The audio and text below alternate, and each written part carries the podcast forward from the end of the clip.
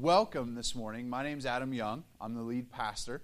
And uh, as has already been discussed so far, we are in week two of a new series called Say What. And we're discussing, or rather, maybe we could say debunking, some common misunderstandings, uh, misperceptions, misconceptions within the Christian world. And so, if you weren't here last week, let me catch you up just a little bit so you kind of understand um, what the purpose of this series is for. Last week, um, we debunked the common Christian teaching or saying that God will never give me more than I can handle. And as we walked through the Bible, what we discovered was actually what the Bible teaches is that God will never allow us to be tempted beyond what we can handle. But when it comes to life circumstances, He will most certainly allow us to endure more than we can handle but not because he's mean, but because he wants us to learn to rely on him. And so, as we were walking through the New Testament and walking through the life of some individuals, particularly a guy named Paul, um, he said that very thing um, in discussing some of his terrible life circumstances. He said that we, he felt like he was despaired of life, that he had been given the death sentence because things were so bad. And, uh, but he said this was all so that I would rely not on my own strength, but rely on God. And so God wants us to learn to rely on Him because He's the only one who can come through and has the power and the authority to change these terrible life circumstances that we find ourselves in sometimes. We talked about how actually the teaching that God will never give you more than you can handle um, is actually um, not helpful when you're going through more than you can handle. Because then you begin to question God and whether He's there or paying attention or able to do what He said He can do. And when we come from a proper perspective, we understand that when we endure more than we can handle, that in fact God is still there and He still cares because He's the one who wants us to learn to rely on Him.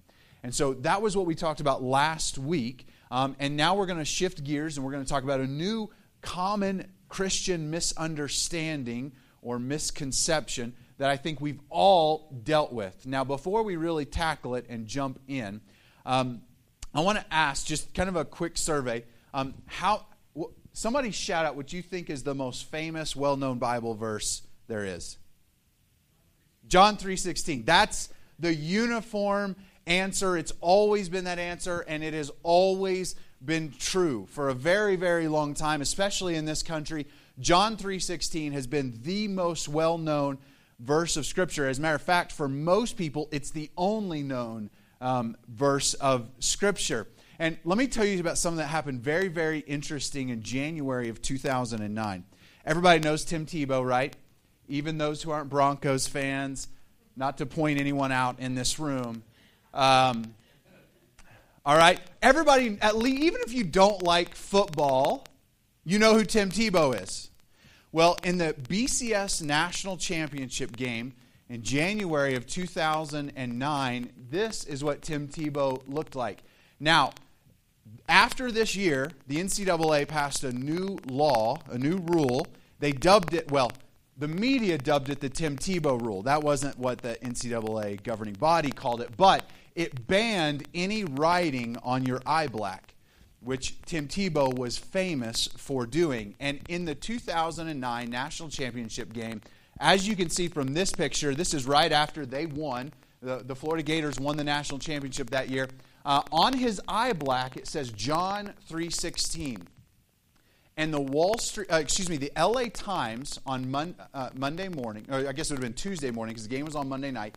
On Tuesday morning, ran a story that John 3:16 had been googled 92 million times that night. Which got a lot of people asking the question, why did 92 million people need to google it? Because up until that point everyone assumed everybody knows John 3:16 or at least is familiar with it enough to know generally what it says even if you couldn't quote it word for word. And so that prompted a lot of studies into um, well, what does our culture know about John 3:16 and what does our culture know about the Bible? And so there were a lot of studies that started going on and then Tim Tebow moves into the NFL. Now, it was already banned um, for putting any kind of writing on your eye black when, when Tim Tebow arrived into the NFL. Uh, but that doesn't stop the media from going crazy, right? It doesn't stop them from jumping on um, just crazy circumstances and stories. Uh, does anybody remember when Tebow was our quarterback? Remember that year in 2012? Does anybody remember uh, the playoff game that we won when Tebow was the quarterback? The crazy one. We were playing the Steelers, and it was overtime. Do you remember he throws like a 90 something yard pass, an 80 yard something pass to Marius Thomas for a touchdown in overtime? Do you remember that whole craziness? And that's the peak of the Tebow mania. Everybody was going crazy. Well, Tim Tebow couldn't write John 3:16 on his eye black anymore. But let me read you some stats from that game that got the media going crazy. Do you know how many total passing yards that um, that he had this game, Tim Tebow? 316. Do you know what his average yards per game were? It's 31.6. It was a NFL record. Do you know what the CBS ratings for this game was? 31.6. Um, do you know when the only interception of the entire game came? Came in the second quarter by the opposing team's quarterback. You know what the down and distance was? It was third down, 16 yards to go. And Tebow's stats through three quarters, he was three for 16. So he didn't write 316 on anything, but you can imagine the media went crazy with this. And over the next 24 hours, you know what happened? This time 98 million people googled John 3:16. It was never written anywhere, but uh, the media was going crazy over all of these stats that ended up turning into this 316 number. And so the studies continued. What is the most well known scripture out there if it's no longer John 3:16? And what many of these studies discovered is though when it came to non-Christians, virtually nobody could give the actual Bible reference. They could quote this particular scripture, um, which which happens to be probably the most well-known, easily quoted scripture verse um, in our culture today, and it's Matthew 7 1, and it says this Judge not that you be not judged. Or maybe you know it in a little different format depending on what version of the Bible you're used to. And so within our culture now, um, this is the most well known verse of Scripture among all people, especially those who are not, who would not call themselves followers of Christ. Um, and unfortunately, I think it's a bad reflection on how people feel towards Christianity and, and why it was that they moved from knowing and understanding John 3:16, which is a summary of all that we believe in and hope for, uh, moving towards this passage, which is a defense mechanism um, to push back against people uh, when you feel judged. And so now the most well-known scripture um, in our culture is usually, you know, they'll quote it something like, do not judge or you will be judged, is usually how people quote it. And so that begs the question is it true that we shouldn't judge others? Is it true that Christians shouldn't be judging other people? Because this scripture is often used as a defense, both by non Christians and Christians alike, um, as a defense mechanism that you can't judge me. So, what is it that the Bible teaches? Is this the summary of everything the Bible has to say? And I want us to look together at what the Bible has to say about judging uh, in relation to what it is that we do as followers of Christ, as Christians. How are we supposed to handle this really delicate and challenging topic? And so, I think to start, rather than just looking at Matthew 7 1, maybe we should look at the, the whole paragraph where Matthew 7 1 is found. So, we're going to look at Matthew 7 verses 1 through 5, and we're just going to read it together and kind of look at a few things together. And so it says this in Matthew 7, verses 1 through 5. Just in case you're curious, um, Matthew 7 is in the middle of the Sermon on the Mount, which we spent eight weeks talking about the Beatitudes, which was the introduction to that sermon. And so this is right here in the middle of that message. And so it says this Jesus says this Judge not that you be not judged. For with the judgment you pronounced, you will be judged. And with the measure you use, it will be measured to you. And why do you see the speck that is in your brother's eye, but do not notice the log that is in your own eye? Or how can you say to your brother, Let me take the speck out of your eye, when there is the log in your own eye? You hypocrite. First take out the log of your own eye, and then you will see clearly to take the speck out of your brother's eye. And so there's this idea um, that we're all familiar with, and if we were all honest, we've probably all felt before. It's this idea of like, why do you notice the splinter in me when you have a telephone pole coming out of your face? Is the whole idea that Jesus is saying here. How can you notice the speck in my eye when you have a log in yours? And I think we've all felt that before. Um, w- maybe we felt unfairly judged and have a tendency to go, Who are you to look at me when I can clearly see what you're struggling with. And often is used as a defense mechanism, and that is certainly true. And Jesus makes it very clear that we should worry about ourselves long before we worry about somebody else. But here's what this passage does not do this passage does not uh, speak against all forms of judgment. Notice what verse 5 says You hypocrite. First, take the log out of your own eye, and then what he says. And then you will see clearly to take the speck out of your brother's eye. So, what Jesus is concerned here with is not all judging, saying you can never look at somebody else. You can never even attempt to notice the speck in somebody else's life of where they're wrong or where they're mistaken or where they're struggling.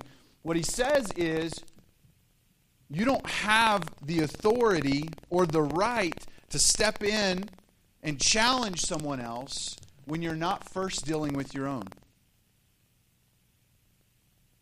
What's wrong is for you to forget about yourself and only be concerned about other people. But what he says is once you are worried about yourself first, you've now put yourself in a place where you can help others. It's after you look at yourself first that then you're then able to look at someone else. And so it's not a condemnation of all judging, but rather a hypocritical judge.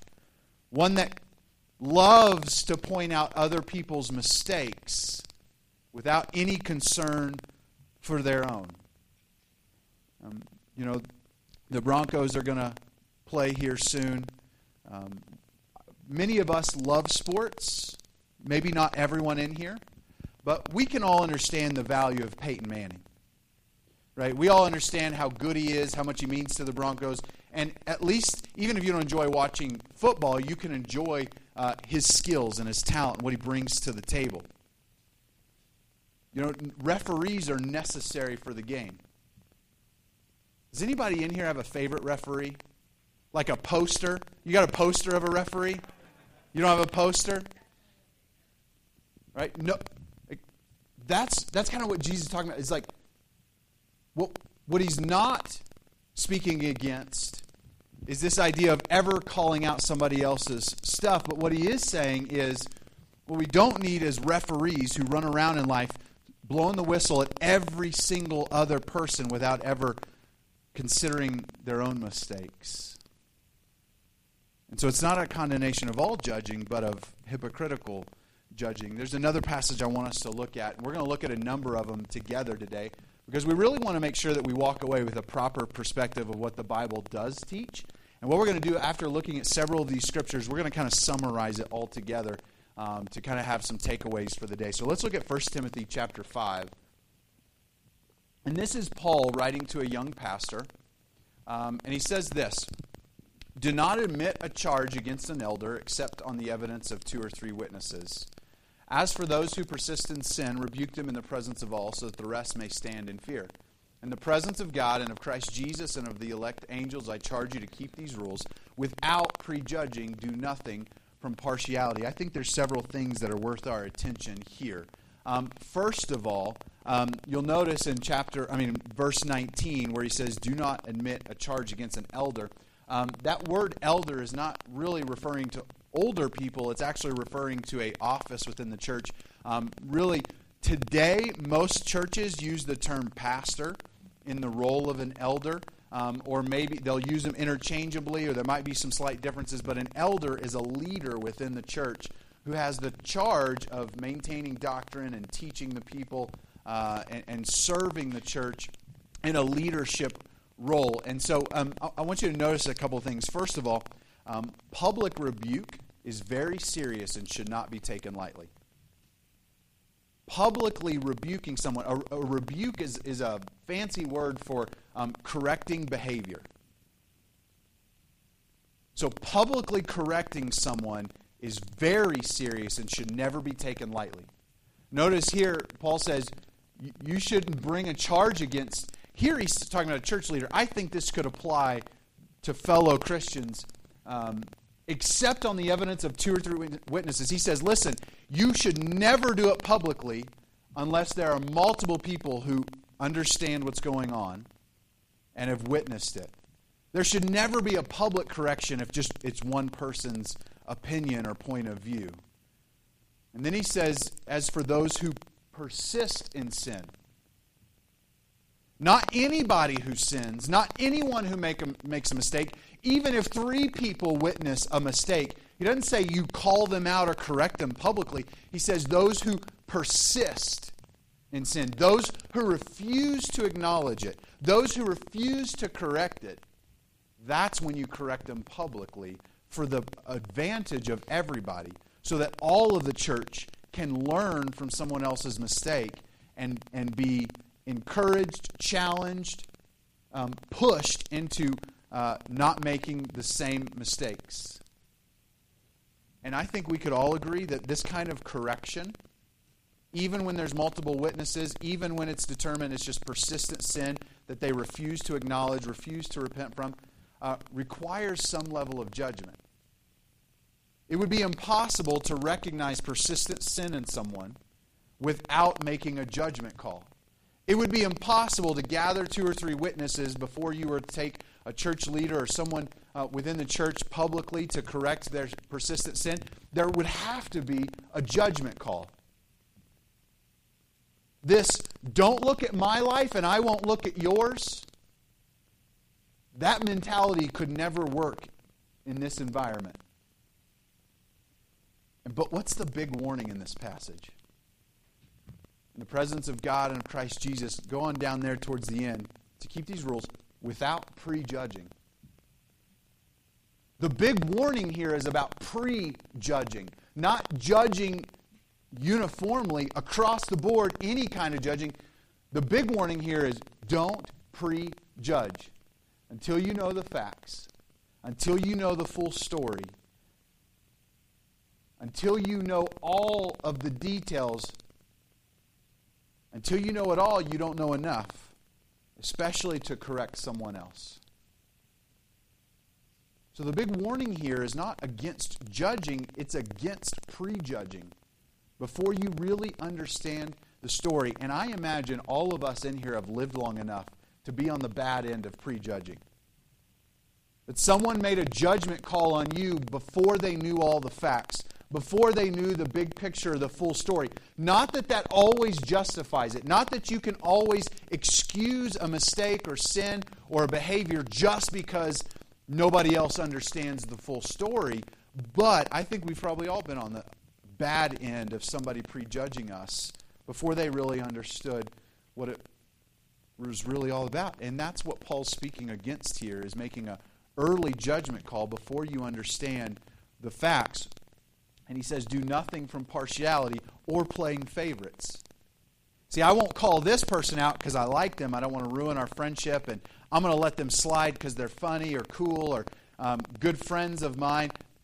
But I don't care too much for this person. They annoy me, or I don't even know them well enough to, to be worried about that. So I'll feel more comfortable calling these people out for personal preference reasons. And Paul gives a strong warning about that. So next, I want us to look at John chapter 7, verse 24. And this one's short and straight to the point.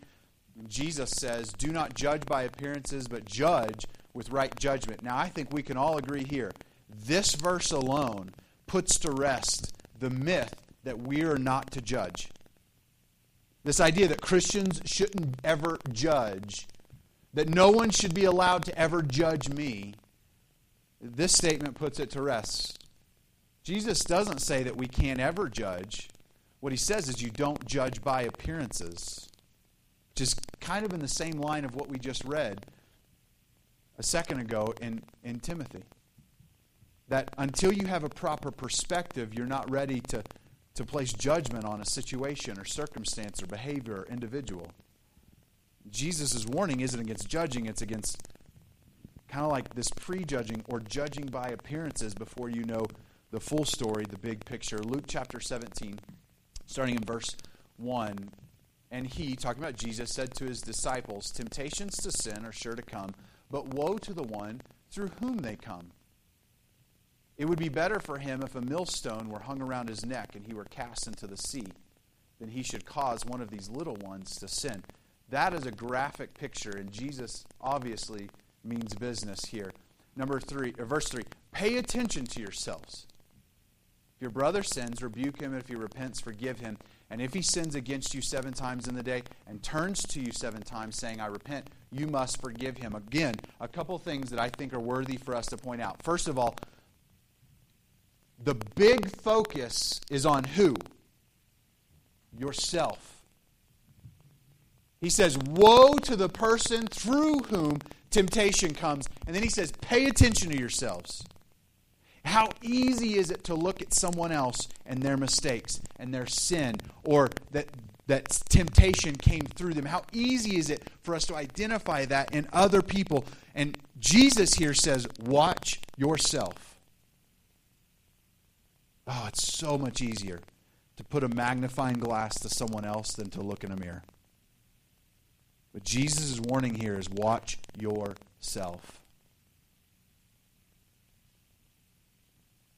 Don't be so consumed with looking at other people that you miss your own errors.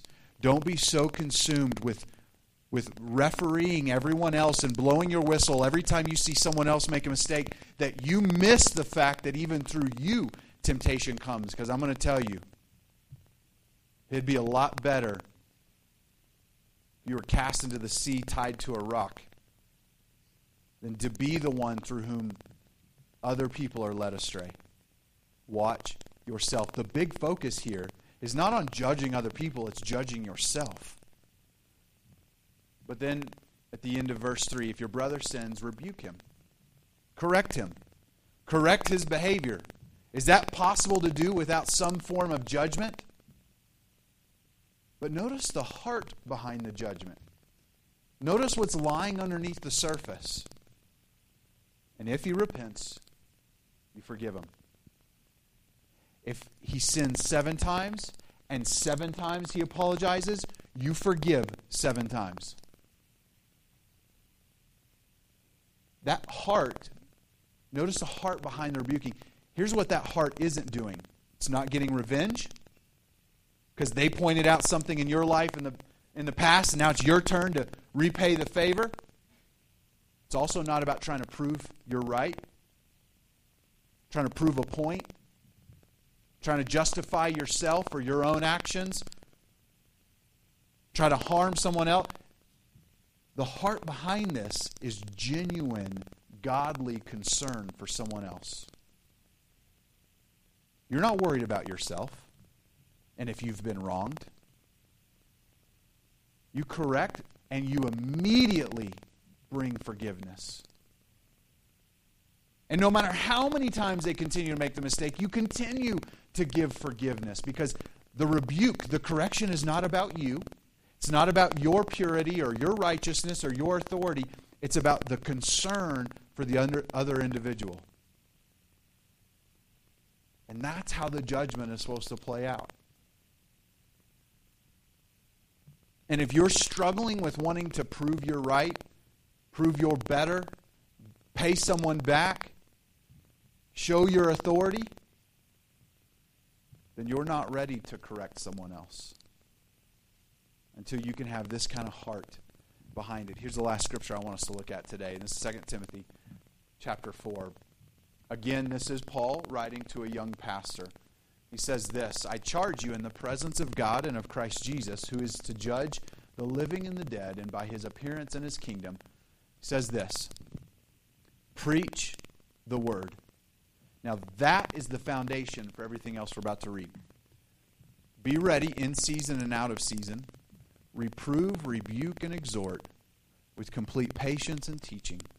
For the time is coming when people will not endure sound teaching, but having itching ears, they will accumulate for themselves teachers to suit their own passions, and will turn away from listening to the truth and wander into myths. Notice what the foundation is for all the actions that Paul is challenging Timothy to take. The foundation underneath it all, preach the word. Everything we do as believers has to be founded on God's truth. And that includes judgment, that includes correction. All of it has to be founded on God's word. And so, right after he says, preach the word, he says, be ready in season, and out of season. He says this reprove, rebuke, and exhort. And those are kind of big words that we don't really use in everyday life. And maybe we could say it like this on that rebuke, we've already kind of covered that before. Um, it's this idea of correcting errant behavior. Uh, if you go back, reprove, it's instructing an intellectual error. So maybe somebody believes something that's a little off. This is correcting their thinking. Rebuking is correcting their behavior. And then exhorting is just an encouragement an encouragement to live um, up to God's standard, an encouragement that you can do it. You can make the correction. You can be all that God has called you to be. You can do the difficult things to be there as, a, as an encouragement. And then he says, with complete patience and teaching.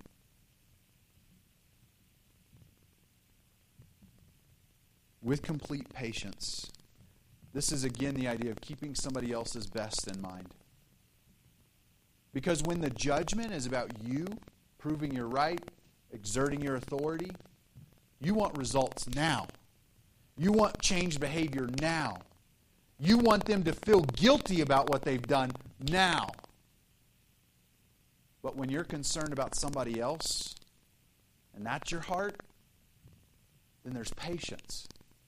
Because you're correcting and judging not for yourself, but for their benefit and you're willing to walk alongside them and wait patiently and work with them and encourage them, exhort them, he says there, as long as it takes, because it's about helping others to be all that God's called them to be and created them to be.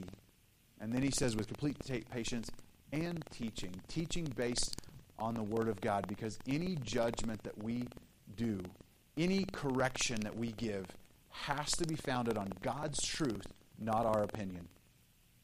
Not on our opinion about what's best or smartest or easiest or simplest or most efficient or ideal, but on God's truth about what matters most. And there's plenty of times our opinions will differ from someone else. But the correction happens when we step in because somebody's varied away from God's truth and what he teaches in his word. And everything we do, including judging and correction, has to be founded on God's truth. And so let's kind of summarize some of the things that we just talked about, some of those scriptures that we looked at, um, just to bring it all together about how it is is it that we're supposed to approach judgment. Um, now that we know that the Bible doesn't actually teach we should never judge. Number one, it should be done with integrity, meaning it shouldn't be done hypocritically. Now, it doesn't mean you have to be perfect before you're in a position to, to correct someone else. Because none of us will ever be perfect, not on this side of heaven. But it does mean that we have to watch ourselves first, that we should be ready to see errors in our own life and ready to correct them before we're ever ready to correct someone else. And so, until you have that attitude and that mindset and that willingness, you're not ready to judge anyone or correct anyone. Number two, done with right perspective. This idea of prejudging or judging by appearances, like Jesus said. We all have felt maybe prejudged at times. And we all need to understand that long before we judge and correct someone, we need to understand the true story. We need to understand the bigger picture. We need to be in a place so that when we do correct someone, it's done with love and it's done accurately. Because it doesn't benefit someone else to be corrected for a mistake they're not even making. And how many times, when we understand the true perspective on, on a life circumstance, how many more times is it harder to judge someone? Because you start thinking about putting yourself in that position. What if you were going through those circumstances? Not that sin doesn't need to be corrected, but it changes our approach. It changes our heart. It changes our perspective. Done with integrity, done with right perspective. Number three, done, with godly, and uh, that says integrity. Um, that's supposed to say godly concern. Um, done with godly concern. When we judge and correct someone, it's not about us, it's about them. It's about loving them enough to want to help them. I love my children too much to play with fire, especially unsupervised. You know, if you're at a camping trip, there's a certain level that happens, right? I love my kids too much to leave a hot oven door open and just see what happens. I love my kids too much to, to just let them run out into the street or a busy parking lot without saying something, without running and grabbing and stopping. I don't correct my children just because I have, I'm on a power trip. I don't correct my children because uh, I think I'm better than them. I don't correct my children because I'm trying to prove a point or make them feel guilty. I correct my children because I love them, because I want what's best for them, because I want them to be safe, because I want them to w- learn lessons about how the world works so they can be and live on their own one day. I correct my kids because I love them. And when we can correct a fellow Christian, it has to be from a godly concern because we love them, because we're worried about them. And if we really are worried about them, then we'll stand with them in complete patience.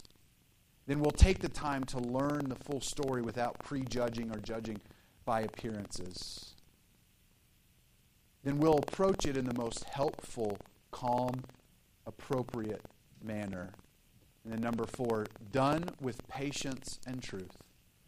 Anytime we judge and correct, it has to be done with patience and it has to be founded on God's truth. Not our opinion, not our wishes, not our desires. Because judging and correcting others